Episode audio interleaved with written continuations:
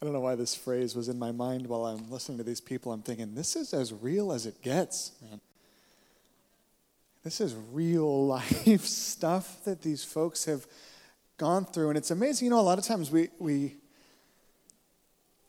hear things from people like me who say God can change your life, transform you in an instant, everything will be gone. And it's easy to think, okay, sure.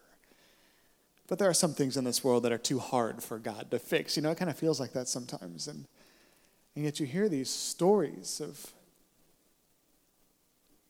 people whose lives are transformed in a moment. They give their lives to Christ and they walk away and their chains fall off. Their addictions are gone. And you realize that sometimes the path to transformation is long and hard, and other times just God miraculously changes everything in a moment. My question for all of us as we wrap this service up is Is today the day that your life needs to be transformed by Jesus?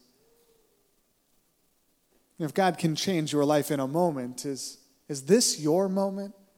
Is this your time? Maybe you've been kind of hobbling at the crossroads of faith for, for weeks or for months or for years, like some of these folks. And, and there's going to come a day where you're going to step over the line of faith and start to trust and follow Jesus. Is today your day? I think it's important that we pay attention to the emotion that comes within us when a person like me asks a question like that. I think some of us who have been transformed by Jesus and who are being continually transformed by Jesus, we hear that question of, Is your life going to change today? And our minds go back to the moment when we were transformed. Maybe the moment we were baptized and we publicly professed our faith, or the moment where we got on our knees in our bedroom and we asked Christ to change us, or that moment we heard that sermon that changed everything, or opened the Bible and God opened our eyes for the first time, and we look back at that moment when everything changed. And we realize that God has done a miraculous work in us. And yet, for some of us in this room, there was no moment in the past because if we are going to have our lives transformed, it's going to be in the future because God hasn't gotten to us yet. Maybe when I ask if today is your day to be transformed, your initial reaction is, no way.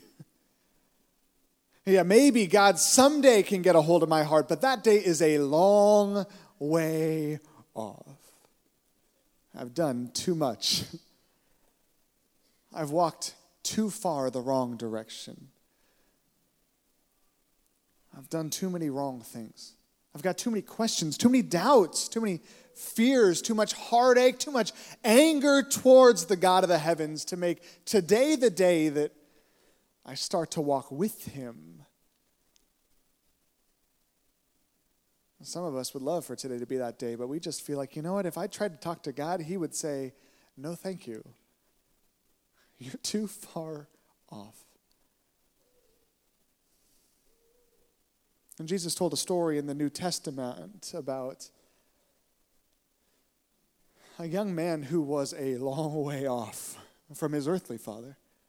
And Luke 15 tells us the story of the prodigal son. And a lot of us have heard that story before. It's one of the most famous stories that Jesus told about a son who wanted nothing to do with his family. And so he packed his bags, he hit the road, he walked away. He walked away to craft a new life for himself outside of his parents' rules, outside of his parents' religion, outside of his parents' everything, their sphere of influence. He just wanted to do his own thing and make a name for himself. Like some of the folks expressed today, he just wanted to get far, far away from the religious traditions and morals and ethics and everything that came with his upbringing. And he went a long way off. But eventually, the young man's luck ran out. His money ran out. His friends ran out when his money ran out. And the life that he was trying to craft for himself just wasn't working anymore. And he was trying to make ends meet and he couldn't. And he was trying to do good and he couldn't. And he found himself a long way off from his father's household that he had run away from, starting to long that he might be able to go back someday. Chances are, if you've gone through a season where you've been away from the Lord and done your own thing and wanted freedom, and now you're back here today and still a long way off from God, the chances that you're stuck in a tough place right now. You're probably stuck in the place where this kid was in the prodigal son story, where you would love to have a relationship with God, but you, you know that that's a long way off. And yet you know that if you try to keep living the way you were living, there's no contentment there either. And so you come, and maybe you've been coming for weeks or months or years, and you just sit there every week. And you lament the fact that you've walked away from God, and now you're kind of halfway back in this weird limbo where life out there is not fulfilling. But in terms of having a real relationship with the living God, like some of these people talked about today, you're like, that day is a long way off for me. And Jesus says that this prodigal son found himself in the mud and the dirt and the muck, far off from his family, and started getting kind of to wits' end, where he said, You know what?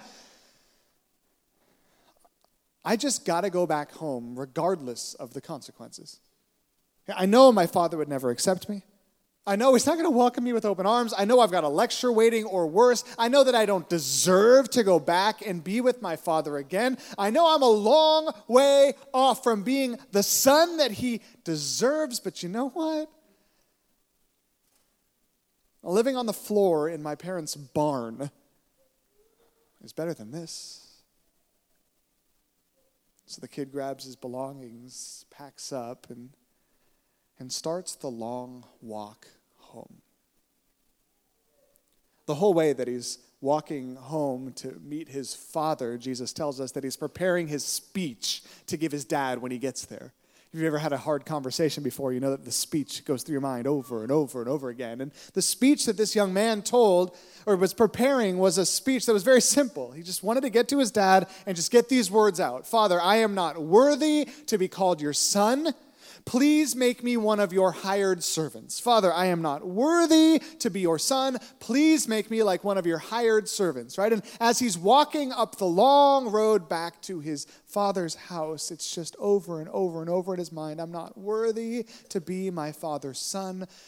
I just want to be like one of his servants. Let me sleep on the floor. Let me work in the field. Let me eat some scraps from your table. I, I know I can't live there with you, but I can't live my life out here anymore. Eventually, he came to the place where his father's property was starting to be visible in the distance. There might be a place that you're sitting even today. You know that a relationship with God is there in the distance, but it's still a long way off. The son had a choice in that moment. Was he going to take the first step towards his father's house, or would he turn around and say, No, forget it. I'm too far off. I'm too far gone. This is too humiliating. He'll never accept me. But the son takes courage and takes the first step towards his father's house and gets his speech prepared in the back of his throat I'm not worthy to be called your son. Please make me one of your hired servants.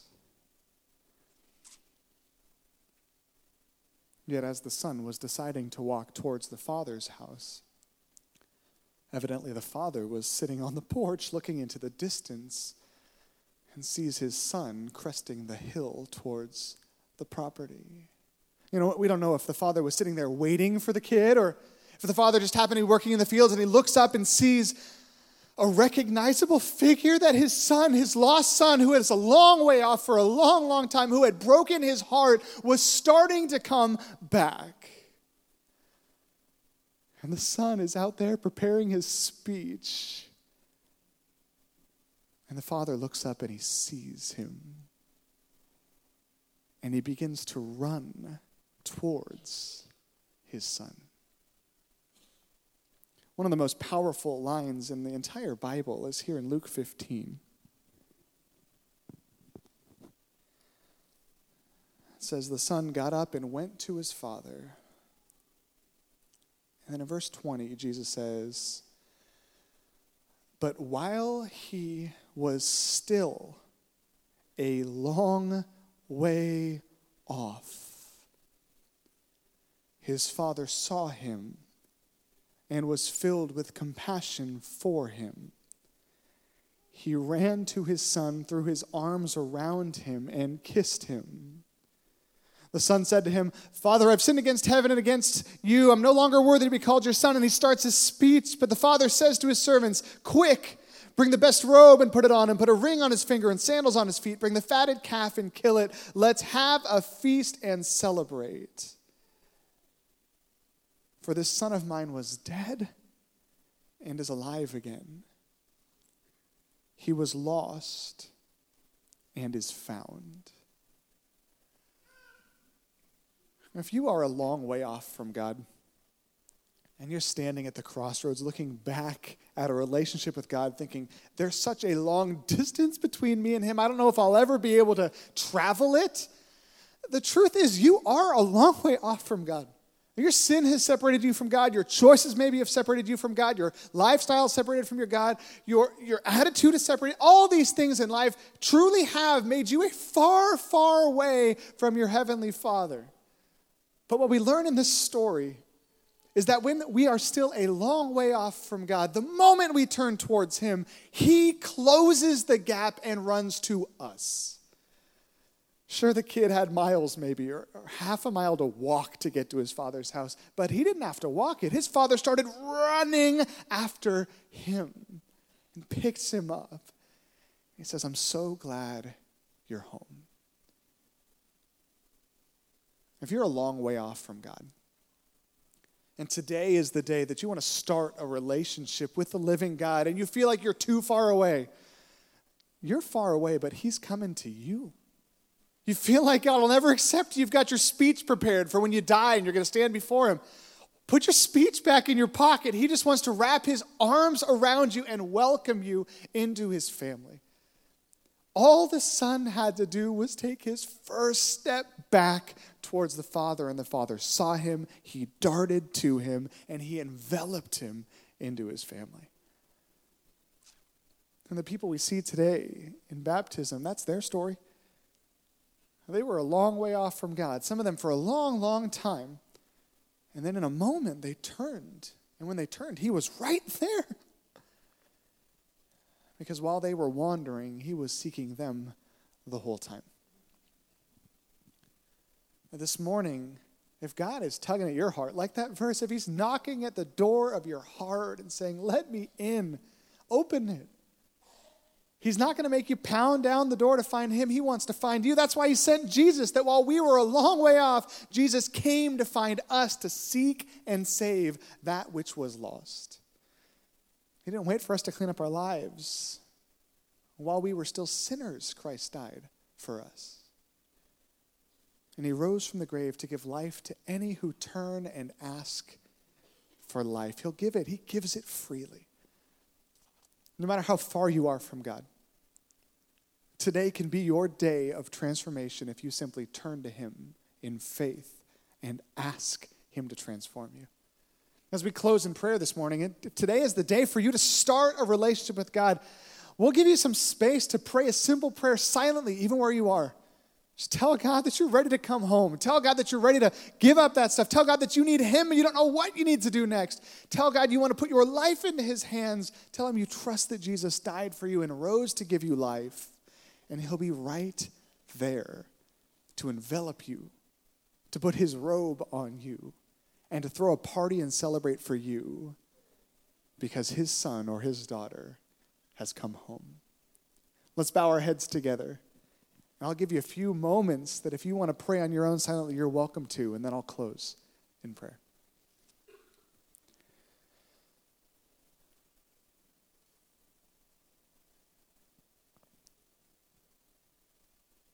Father, this morning I pray for anyone in this room who is a long way off from you.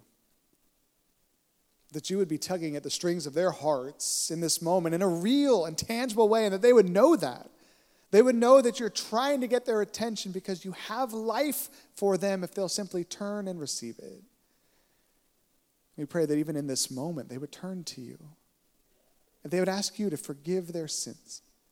They would ask you for the new life that only you can give, the living water that quenches our thirst. and they would find you faithful and they would receive life as they turn to you. Lord, we thank you that you sent your son to find us while we were a long way off. We thank you that he died the death that we deserved on the cross, that he rose from the grave to give out life freely to all who ask. And so, Lord, we ask today for those who are far from you that you would give them life. That today would be the day they start a journey with you that never ends. That they would be transformed in this moment and begin a journey of life transformation that will last the rest of their days until they're with you for eternity, Lord. We pray for all of us in this room that we would walk with you on this journey of life, that when we find ourselves far, we would always remember that you're there the moment we turn back in faith to you. That you are a father who does not want to punish, you are a father who does not want to kick us out, but you want to welcome us back whenever we are ready. Lord, we pray that we would always cling to you and come back to you whenever we wander and find life and love and freedom in your arms. We pray these things in Jesus' name. Amen.